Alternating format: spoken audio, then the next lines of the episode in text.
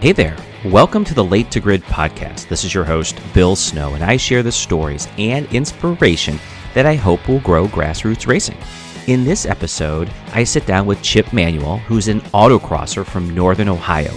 Chip not only shares his motorsports background with us, but shares some awesome autocross advice for those that are at any level of autocrossing, whether you're just getting started or looking to get faster at your events let's go ahead and throw the green flag on this episode.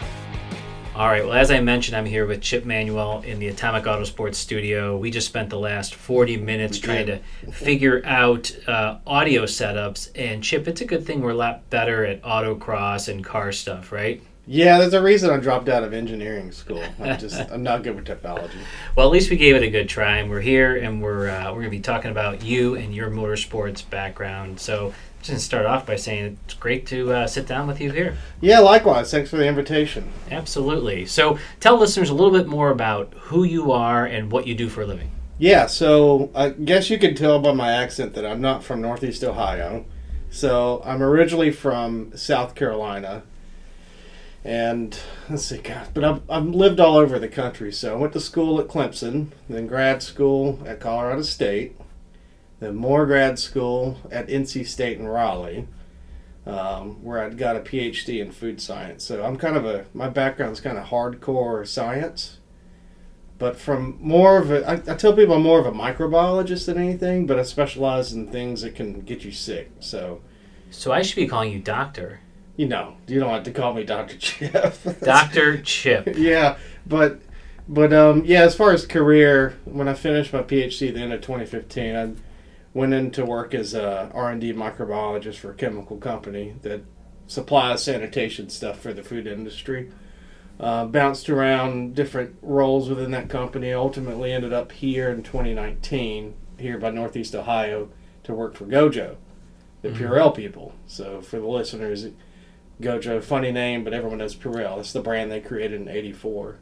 So, I came on board as a scientist and a technical sales support spent about four and a half years there, and they had, I mean, frankly, they just got into some financial issues that I saw some cuts coming, and, and I left at the end of August last year, and now I work for Instacart. So I'm a kind of a regulatory strategist and compliance manager for the company on the food side. So I manage risks that's related to, you know, how they like let's say they're going to implement a new strategic operation that involves the food world. Well i consult with the business on okay this is the impact towards the food safety regulations. That's so, really cool. yeah so i've been in that role i thought just instacart people just went in the store and just threw stuff in a cart. There's more to it. There's more to it. Like a lot of what i do is behind the scenes business models that have not yet come to fruition but we do support the day-to-day business to some degree as well. And it's mostly retail partner dri- driven. So if they want to make a change to the program, that triggers you know internal change that I get pulled in to consult with. So it's a lot different than kind of the hardcore science I did for almost ten years, but it's I like it. I mean, honestly, I mean, I feel like I'm in greener pastures. Yeah. Oh, that's so, awesome. Yeah. So it's my background. You're the second doctor we've had, uh, Matt Jones uh, from Tolos Trailer. Really? He was a surgeon, actually. But uh, so I've had a medical doctor and a you said microbiologist. Yeah, food, food microbiology. So the way that like so I started at Clemson as an engineer, engineering student for mechanical engineering, and it was hard. It was brutal. There's no way I was going to keep the state scholarships I had. So I was looking for another degree, another major to fit in in food science. I took a intro course and learned about the Guatemalan raspberry outbreak from '96 and I remembered that my grandmother was a part of that outbreak. So she was one of the impacted people that got sick from it. And mm-hmm. it was like, it just like kind of made me really interested in that field. And so the next 11 years or 10 years or whatever I spent in the academic world studying food microbiology. That's very, very yeah. interesting. So the, the real smart people I've had, like you on this podcast, are able to take their engineering background and apply it to stuff they do in the car, is there anything from your background you're able to apply to the car or you're driving? You know, I think when you spend seven years of grad school studying, you know, a very tiny slice of the science of, of a broader field of science. So for me, it was norovirus. That was my area of expertise. So I published a number of papers on this, a lot of hours at the bench studying this. And you get really good at data analysis, fishing out useful data from non useful data. And so I think that's kind of where I excel at, or that that's that's the carryover to the racing world. Now, admittedly, that's in a racer's journey, data analysis and data acquisition. That's a little bit further than the beginners, but that's really kind of where I feel like that background has, the analytical background's kind of helped. Great. Yeah. So, how did you get started in motorsports and racing? I guess you could say I was more of a car guy first. So, in middle school in the 90s, my dad was, he built a Factory 5 Cobra replica. Mm-hmm. And at the time, I think he was one of the first people in the country to have it. So I think it was the Mark One. So for about four years, he spent building that thing, and, and I just it just kind of rubbed off on me. You know, going out there helping wrench on the thing, you know, riveting panels and so forth. Um, and then fast forward to when I was in high school. This was right before when Fast and Furious blew up. So my first car was a Miata. Um, 96 Miata, Montego Blue. Still miss that thing. But, um, you know, all of, a lot of my friends were into the car world, and a, and a good friend was, his brother was a part of this car club called High Tech Motorsports. Was, this was in the in the mid early to mid 2000s. They grew to a peak of about three to 400 members across South Carolina and North Carolina, but they would do dragon trips, mountain cruises, autocross track days. They do the show stuff. I mean, it was like everything, right? And I just, I really fell in love with the autocross stuff because I had a, I felt like I had a little bit of a natural talent to it, and so that's kind of how I got into the motorsports. So it's, this was, you know, that import hype era in the early 2000s, right, right before Fast and Furious. So, so that that's kind of, um, and then I, you know, I dabbled in autocross for a couple years at Clemson and then just sort of fell out of it and got into competitive powerlifting and I did that for the next 12 years as my main hobby. And so really from like 06 to 2019, 2020, I really didn't do any motorsports. So so while I do have, you know, in my younger years I, I did a lot of events or a handful of events. It really wasn't until about 3 years ago when I got into it full time. All right, Chip. So three years ago, what was the big change that said I got to get back into this? Mm, well, I've, I moved up here in 2019 and had a Fiesta ST, and um, you know, I, I I think late 2019 I did a couple Neo Ohio events um, at the old Captain's Lot, and then the following season in 2020, I remember going out to um, an event at Dragway in my Fiesta, and that Fiesta was like I had like modified it to the gills, you know, like upgraded differential, bigger turbo, ethanol tune. I mean, and I thought I was going to go to this event and just, you know, clean house. Well, national competitor Alex Peel comes over in a basically stock Fiesta and just destroyed me. and so from that day, I was just like, I really had a desire to get to where they they were, right? to that that kind of level of driving, and so that's kind of what lit a fire in it in me. And that year, I bought my FRS, um, converted it to solo spec coupe, which at the time was the only spec autocross class, and then you know 2021 onward, that's when I you know full full season, so 35 events. 35 local events, maybe five national events a year. That's kind of typically what I do. Um, so that's that's kind of what lit a fire in me, right? it's just getting getting creamed by a stock Fiesta when I had this. I, I just couldn't believe, like, why am I getting beat so bad? And then, it, you know, it was just the desire to to build a better driver mod. Right. So, uh, what are some of the highlights of those three years from like 2020 to, to now that um, stick out for you? I mean, I definitely made improvement each year. Um, there's a lot of learning between the years. Um, it really wasn't until this past season, 2023, that I felt like I was really starting to come in, like mature as a driver. Now, in, in, uh, for your listeners, it's you know, pretty much all that I do is autocross. You know, I haven't done track stuff in in years, um, but the thing the thing that I felt like I've learned a lot last year um, really matured on my course walks. So the trick with autocross and what I like about it is each course is like a different puzzle. Right? Every car has a perfect path that's fastest, and you got to pick up on it quick on your course walk because in a national event you get three runs. That's it. Mm-hmm. And so you have to execute on your first run. Um, and I felt like that part of my game plan really matured a lot over 2023. Um, and so highlights for me, you know, I went to solo nationals. I finished 21st out of 67 entrants in the SSC solo spec coupe, which is historically that's one of your more well um, attended classes at nationals. I think it was number two this year behind D Street. But uh, the previous two years, you know, I finished dead middle of the class. So for me to be, you know, a couple spots out of the trophies, it really cemented the progress I've made. And then I finally got a, a national tour trophy and got second place at an event in Moultrie, Georgia, at the end of last year. And so, you know, I, I think that kind of set the tone for 2024. Now, I know we're going to talk about what what are kind of my ultimate goals, but Mm-hmm.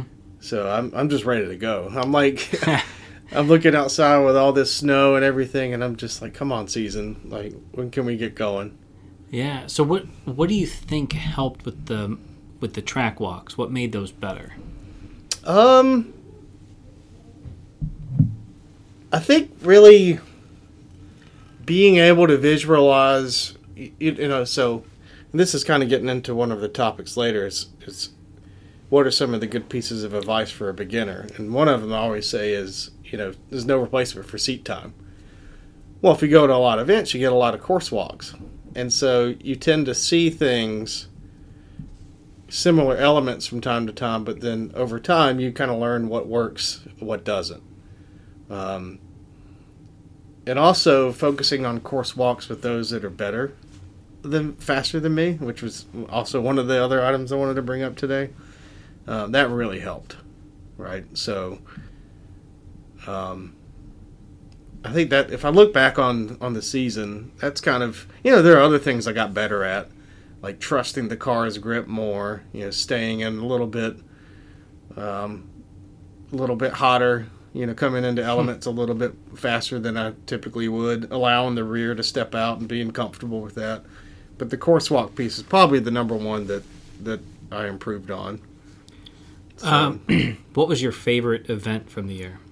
oh boy, I think solo nationals is always a highlight because it's fifteen hundred people. That's that's their that's around the entry cap.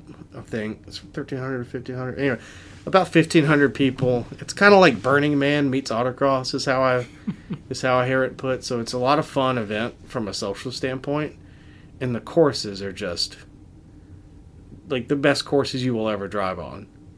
So that one's always a highlight uh, for me.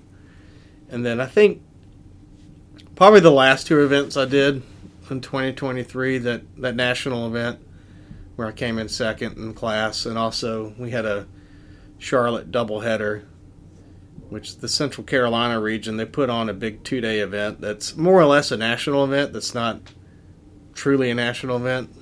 Um, and I did really well in that. I think I was third in the Pro Street Index out of 20 something drivers. So kind of goes back to what I said. Is I really finished on a high note, and so I'm ready to carry that momentum into the into this season. That's awesome. Nice job last season. Yeah, yeah, absolutely. What's your first event for 2024? Well, it was going to be Moultrie again, but um, they pushed the date back another week, and so it interferes with the work trip. So my season will start in at the end of April. So Charlotte's going to have their national tour at ZMAX Drag Strip, which is right by the stadium there, the uh, Speedway. So I'll go down for that event, and so hopefully I'll get. You never know with Ohio weathers. Hopefully I'll have a tested tune or two to shake off the rust before that. But um, that's as of right now, that's kind of that's the one on the radar to start with. And I'm going to guess you drive the car there. Yep. Yeah. Well, we'll see. Um, I've got so I race a Scion FRS and Solo Spec Coupe, and I've got some some work items I need to to get done before the season. Um, I'd like to replace the ignition system because they they my car is a 2013 and in 2015 they issued an update to the system that's legal for for use in in autocross because it's um you know it came out via technical service bulletin. Mm-hmm.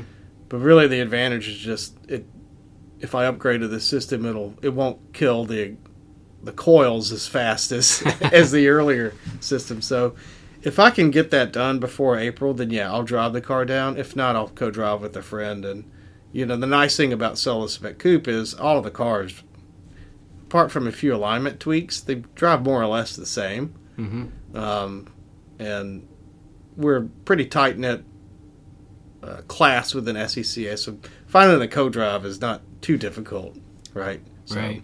Is it a spec tire as well? It is. So Falken Azenis RT660.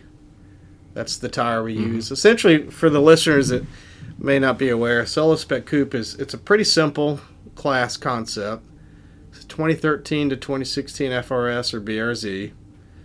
You've got Koni shocks, Eibach springs, Eibach sway bars, and then uh, rear control arms to do the alignment, front camber bolts to do the alignment, and then you have to run wheels that are 17 by 8 with the Falken Azenis tire. Um, power mods are not mandatory. You can do a catback or an air filter, but you know you have to run the entire spec suspension to be eligible. Hmm. So, um, and everyone's setup is pretty much the same. Um, you know, with a, with a few little tweaks like what's your toe preference in the rear and so forth, alignment tweaks, but but um, it's a it's a real meat grinder of a class because it attracts a lot of really good drivers, like really talented drivers. I bet. So, yeah, and it's and if you ever look at some of the results at nationals, like for example, this year, your nationals is the two day event. You've got your day one course and your day two course, three shots at each, and they add your your time, right? Day one, Peter Schnorr, who's from around here, is a Steel Cities guy, but he'll he comes to events around here. He was ahead by maybe two or three tenths, I can't recall. And then from second to twenty fifth was like a two tenth or three tenth spread. I can't remember the exact, but I mean you had like ten spots separated by a tenth. So Unbelievable. It's a yeah, it is mind blowing how close that class is, and that's why I was attracted to it because I wanted to take the car out of the equation. I wanted to really focus on developing those driver skills. Right. So, how many events total do you think you'll do this year? Um, I did my calendar recently. I think probably around 35 local events, eight or nine national events. So, um, I don't travel as much with this new role, and it's a lot more flexible, which is so most of my vacation time will be spent this year really hitting it hard. You know, I am kind of motivated by how I finished last year. I'd like to to really make this the best year ever, and so that's why I'm focusing on that seat time. Wow. So, what are some of the things you're doing now to make sure that you're prepared for when that starter sends you through the course? Hmm. I, so I'm a little unusual in that in the off season I might do a couple karting dates to keep the rust off, but I don't do any sim racing. I, I, I'm kind of um, kind of tight on space in my my small apartment, so I don't I don't do sim racing right now. But yeah, karting kind of helps keep off the rust. It kind of I think karting really helps you more from just kind of a mental preparedness standpoint. Plus, you get Um, the quick switch specs on the indoor karting. Yeah, yeah. It it, it can kind of keep your muscle memory alive a little bit. Um, so I'll, I'll do that, but really, it's the first test and tunes. So you know they may happen in March or April. We're not really sure. Depend. It's all weather dependent here in Mhm. Northeast Ohio, but you know those are those are the events. Those tests and tunes. I'll do 20, 30 runs just to shake off the rust because the car is set. Like I don't I don't tweak anything with the the, the spec car. Like it's it's a really good setup that I'm comfortable with. It's just I've got it to just shake off the rust at these events, Right. these tests and tunes. Good deal. Um, so, what's some of the best motorsports advice you've received? Hmm. Can I separate it by beginner level and and I think that's a great idea. Okay, so I'll, I'll let's start with some some concepts from a beginner standpoint, and I think the first one is, and I've alluded to it already in our conversation, but and it really applies to any competitive sport, and that's um, if you want to get better, compete with those that are better than you. Right. So my competitive powerlifting days, the training group I I train with, they were way stronger than me but they had skin in the game 10 15 years experience and a lot of that stuff rubbed off on me. It's the same with autocross um, or any motorsport. So you know a good example around here is the steel cities region is kind of known for being some pretty fast autocross drivers. I think at any point their event will have 10 to 15 national um, trophy winner and national you know jacket winners um, at, at their events. And that that kind of that talent kind you know being around them rubs you can't help but it rub off on you to some some degree you know tips when you tips when you do a course walk with them and so forth. So so i'd say that's a really good uh, thing for beginners in their motorsports journey to to remember. Mhm. uh, second thing is actually what matt spoke about at one of your past matt harbor at one of your past podcasts you know don't mod the heck out of your car right Yeah, right. I mean, there's truth to that, right? Like I came into that one event years ago thinking, "Oh, I got this big bad Fiesta. I'm just gonna mop house." No, no. I like the mods. They don't carry you, right? So, um, focusing on the driver mod, you know, it's like everything in life. You focus on the big wins, and the number one thing you can do if you want to be a better driver and go faster on course to focus on the driver and the concepts. Um, I think there may be one exception, and that's tires. Some people differ on this. You know, I, I personally feel like getting a competitive set of autocross tires ch- can change the, how the car feels and how the setup behaves. So, you know, tires is one area where if you're going to start modding, yeah, go for the tires, right? Uh, and then the other piece is data acquisition, and, and I'm not just talking about like GPS and all that. No, for a beginner, something as simple as a GoPro, right? Like recording the runs, being able to share it with friends that may be maybe faster than you can provide tips, or maybe you can do a side by side with some of the other competitors from the same event and see how do their line differ, right? So, so yes, those those two concepts, you know, being around those that are faster than you, Mm-hmm. and then don't really focus on modifying the heck out of your car. Work on the driver, uh, and along with that, you know, have a simple data acquisition, such as a GoPro. That kind of can help. What do you use for data acquisition?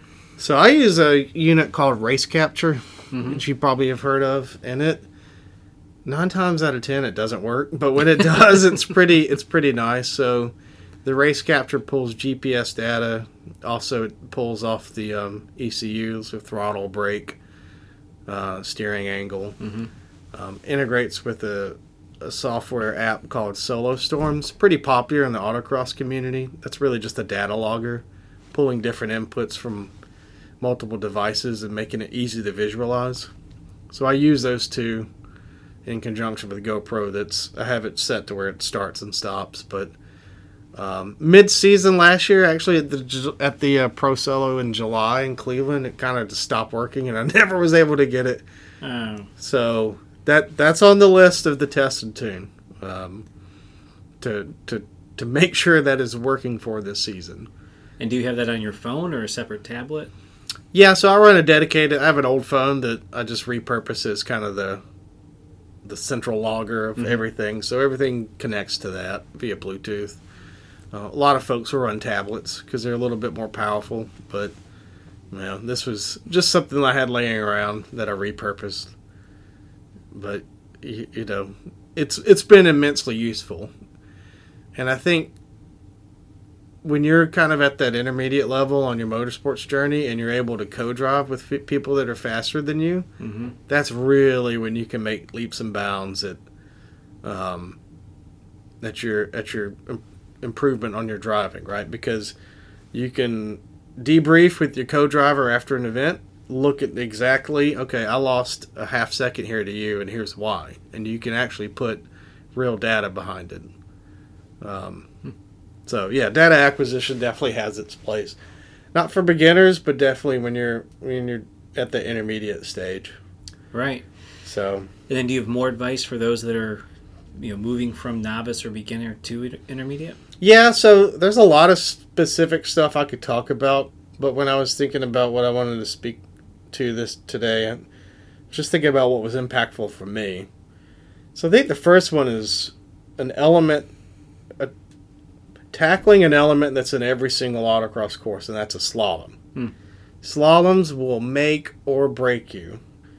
This year, our day two course started off with, I think, an eight cone slalom and I knew like I'm not going to trophy because of this stupid slalom. And sure enough, that's where I struggled to everyone else um, on course, and so I still need to work at work at slaloms. But uh, I forget where I was, but someone told me the most important cone of a slalom is the first cone.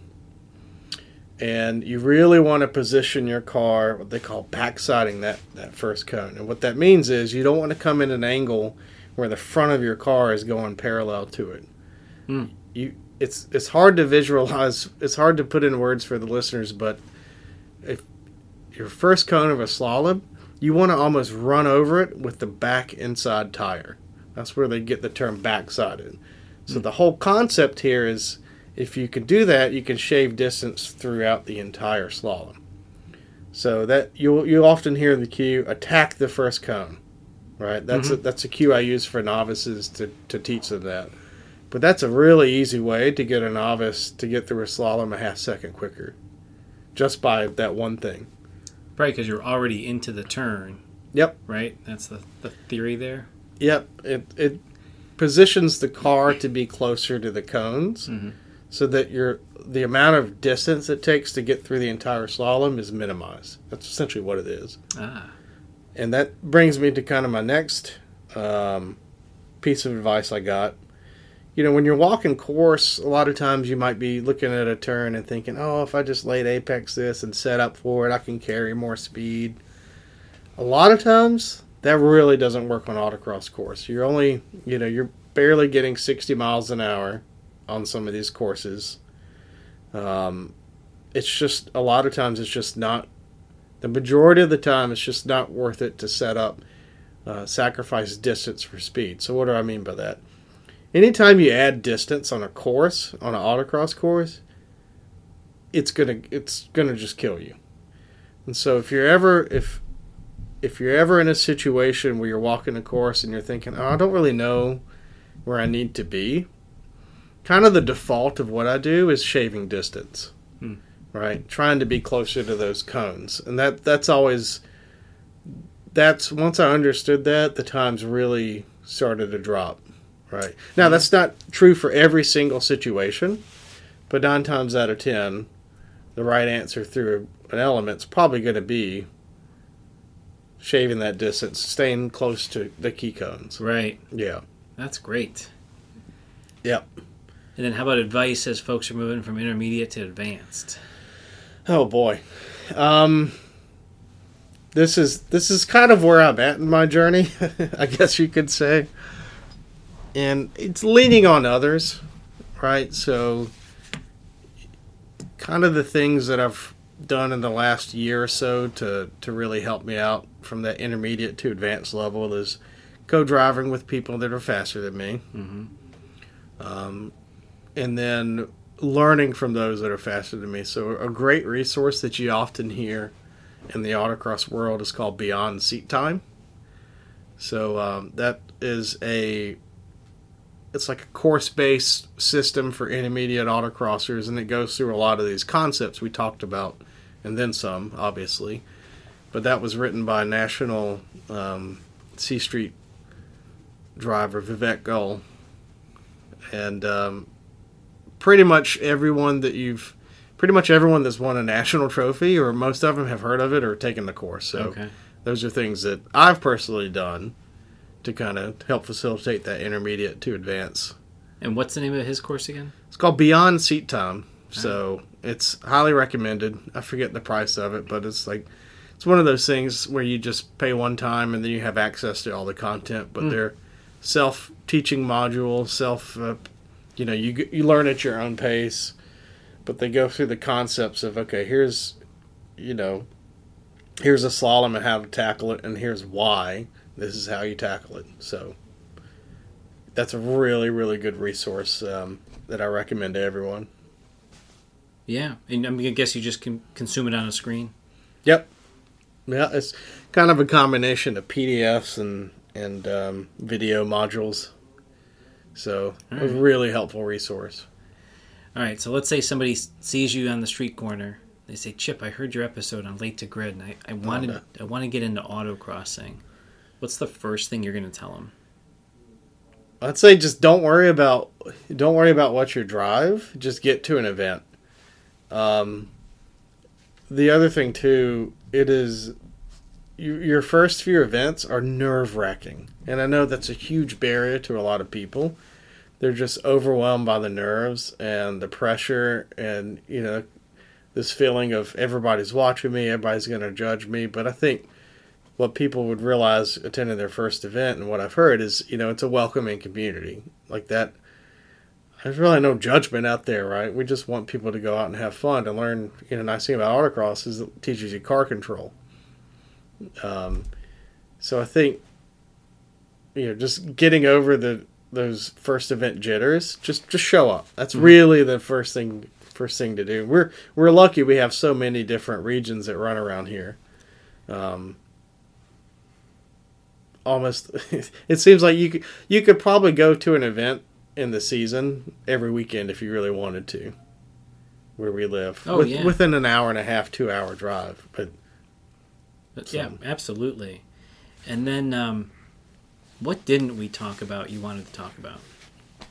Oh, actually, I do have a question. uh-oh So you talked about powerlifting, oh boy and I follow you on social media, so I see your garage is being transformed into this Gold's Gym. i don't know about Gold's Gym, but yeah, yeah. So uh, tell us a little bit more about the powerlifting. I mean, what what what kind of what kind of stuff were you doing? Where were you traveling? How much were you lifting? Oh yeah, yeah. So the pa- I did that for about oh boy, I think my last meet was 2015. So probably 11 or 12 years I did competitive powerlifting. So powerlifting as a sport is the squat, the bench press, and the deadlift. So they add all three of those to to um, calculate your total, right? So it's a lot different. Like some of the stuff you see on TV, like at the Olympics, that's Olympic weightlifting. That's the snatch and the clean and jerk. So very different. So I never competed in that. But um, just kind of fell in with some friends back at my Clemson days that did it and trained. And I always liked that you were really competing against yourself more than anything. Um, and, it, and it was easy to, like, it was really easy to, um, to get better at. You just got to be dedicated and just continue to lift smart and listen to your body, and the weights the would go up. So I think my best ever in a competition. So I used to compete at the 198 weight class, so it's 198 pounds and less. I forget what the split is, but that was about what I. So I would be about 205 wet, and I'd weigh in at 198. And I think my best lifts, I did a 492 squat, a 333 bench press, and a 578 deadlift. So it's right. I remember it was right around this this 1400 pound total, which is kind of like a, a mark like Yeah. we we all strive as natural powerlifters to to get to, but um, but yeah, and so somehow I just kind of didn't really. I don't really remember how I fell out of powerlifting. You know, probably from one of those moves that that I've done over the years between work and grad school. But um, but yeah, in January, as you saw from my social media feed, I decided to revamp my home gym at the at the garage. So I'd been lifting with a very simple setup, and I was like, you know what, I'm ready to get back into this and kind of take it to the next level and get better equipment. So that's been the project. It was a couple weekends redoing the garage, but yeah. but yeah, So what's the goal with getting back into it? it's for fitness now. Yeah. Yeah, my you know the com- to be so the, the thing with strength sports when you're really a lot of your progress is built on you know building strength and muscle mass and so forth. You hit this plateau where it's you really have to put in some serious hours every week for very incremental gains, right? That's at like really advanced lever, le- level for powerlifting and any other strength sports. And it just got to the point where like the time that it took to get those incremental gains, it just wasn't fun anymore. Hmm. So I'm really doing it now for fitness, you know, trying to lose some weight, but at the same time regain some of that old strength. So so my typical split, I'm doing three days a week strength training and three to four days of cardio. And the cardio could be something as simple as a bike ride or or hop on the rower for 30 minutes. So Yeah. more for health reasons. Yeah. I can't stop thinking 333 pounds on the bench press. Yeah, I think that's what it was, and it's very different for. You know, it's not this touch and go you see in the gym. Yeah. right? You would have to. They it was very strict with the judging, so you'd have to unrack it, and then they'd yell start, and you would drop it to your chest, and when they saw that it was on your chest without movement, you would get a press command. So the fact that you have to pause it. And then press makes it so much harder than you know a typical touch and go. So I was a, I was not a very good bench. I was a, always a deadlifter. So my deadlifts in competition were always like upper 500s. Never hit the magical 600 Mm. at a competition. One day it would be kind of nice to do that, but but yeah. Yeah, it's impressive nonetheless. Yeah, and it's something I guess a lot of people don't know about me, but well, I guess they'll know now, but um but yeah. Yeah. And then how do you think fitness plays into your performance on the autocross autocross course?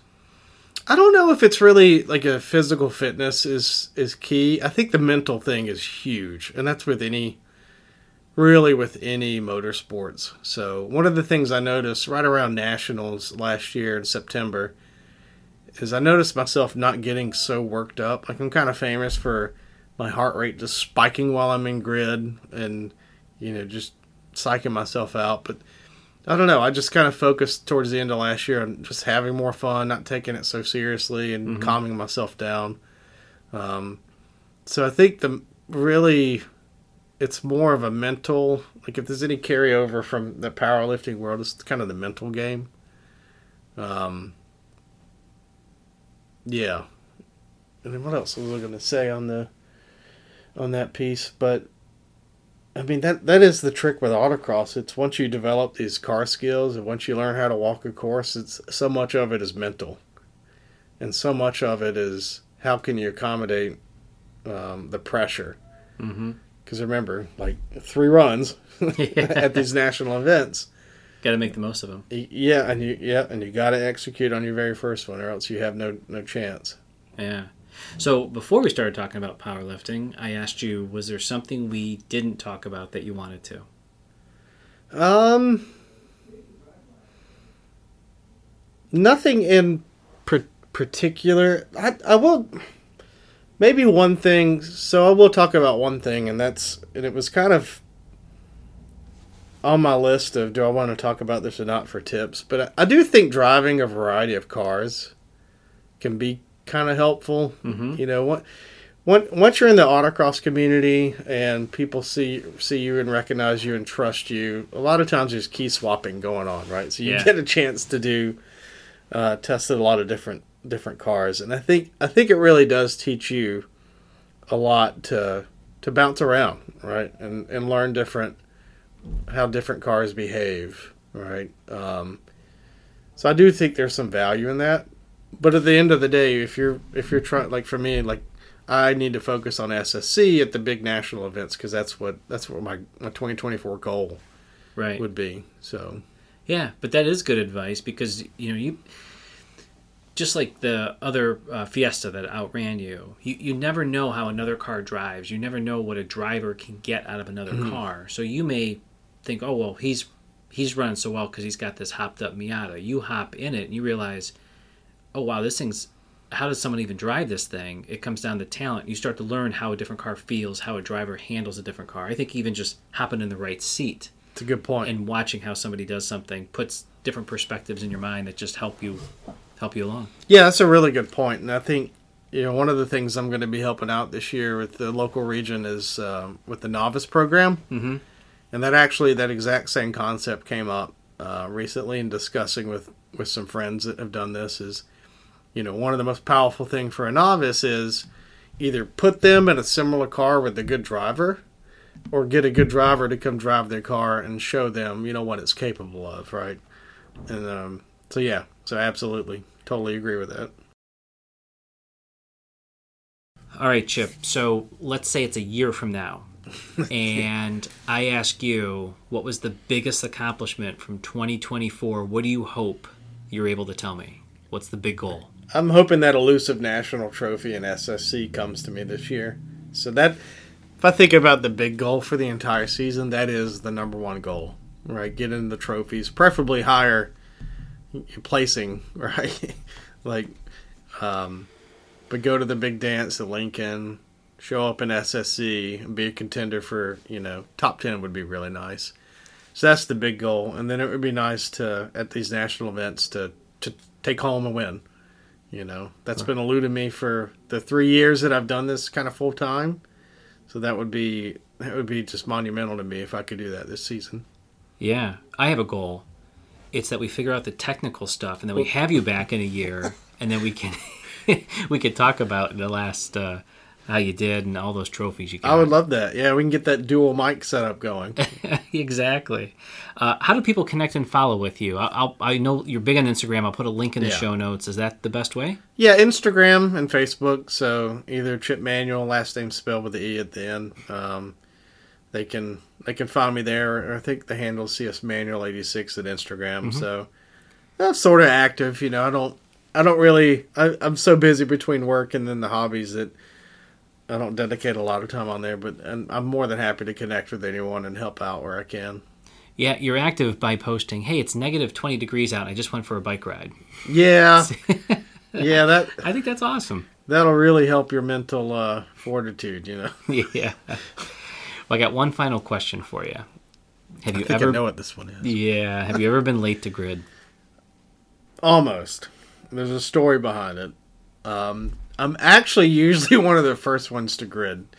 So you know, at national events they'll have two two two grids, uh, and usually when when my grid spot's open, I'll pull the car around. So the car could be sitting there for an hour before we even run. At, well, the last event of this season was in Charlotte, and I was co-driving with a good friend of mine. And it was day two, and as we uh, as I was pulling the car into the grid spot, I heard this awful clunking, like caw, caw, caw, caw. and I, and I knew immediately what it was. I was like, oh, that's what there's an end link loose. There is Oh. there is a like it's about to fall off. It's like, hey Jacob, I pull in the spot. Hey Jacob, I think your sway bar needs to be uh, tightened. The end link needs to be tightened. And I sh- and I shook the wheel, and of course it made this awful noise. So we drove back to our paddock spot. We fixed it. I mean, we probably fixed that whole thing in two minutes. Like we were so fast, but like as soon as I pulled back in, like we were like three cars from being.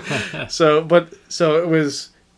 I guess I have been late to grid, but it was for a good reason. So Right. yeah, Well, and, no- and no- in hindsight, we could have taken a mechanical in in five minutes to fix it right there in grid, but we just didn't have the tools. Yeah. They were back in the paddock. Well, that's great. It, Chip, Yeah, it was, was gr- fun. Yeah, it was great having you on the podcast. I know what you shared is going to help folks along their motorsports journey, specifically with autocross, which is where so many people start. And I can't wait to keep tabs on you, watch the live action Yep. from Lincoln, and uh, hopefully you'll get that trophy. Yeah, yeah. Well, thanks for having me, and I look forward to being back on in early 2025, and we'll talk about that top 10 win. Heck yeah. Well, I want to thank Chip for spending some time and sharing his insights on autocross, as well as telling us a little bit more about his motorsports journey. Quick shout out to Atomic Auto Sports, LMS EFI, and ETC Coaching. To learn more about those great organizations, be sure and check out the show notes page. The Atomic Autosports team hosted a Rolex 24 watch party yesterday, and man, it was packed. We had 35 or so people there giving shop tours, talking about our services, sitting back, relaxing, watching some great racing, and hanging with some friends. Plus, a lot of new faces showed up saying they want to get involved in grassroots racing. Love it. Great stuff. As you get ready for the season, please do one thing don't be late to grid.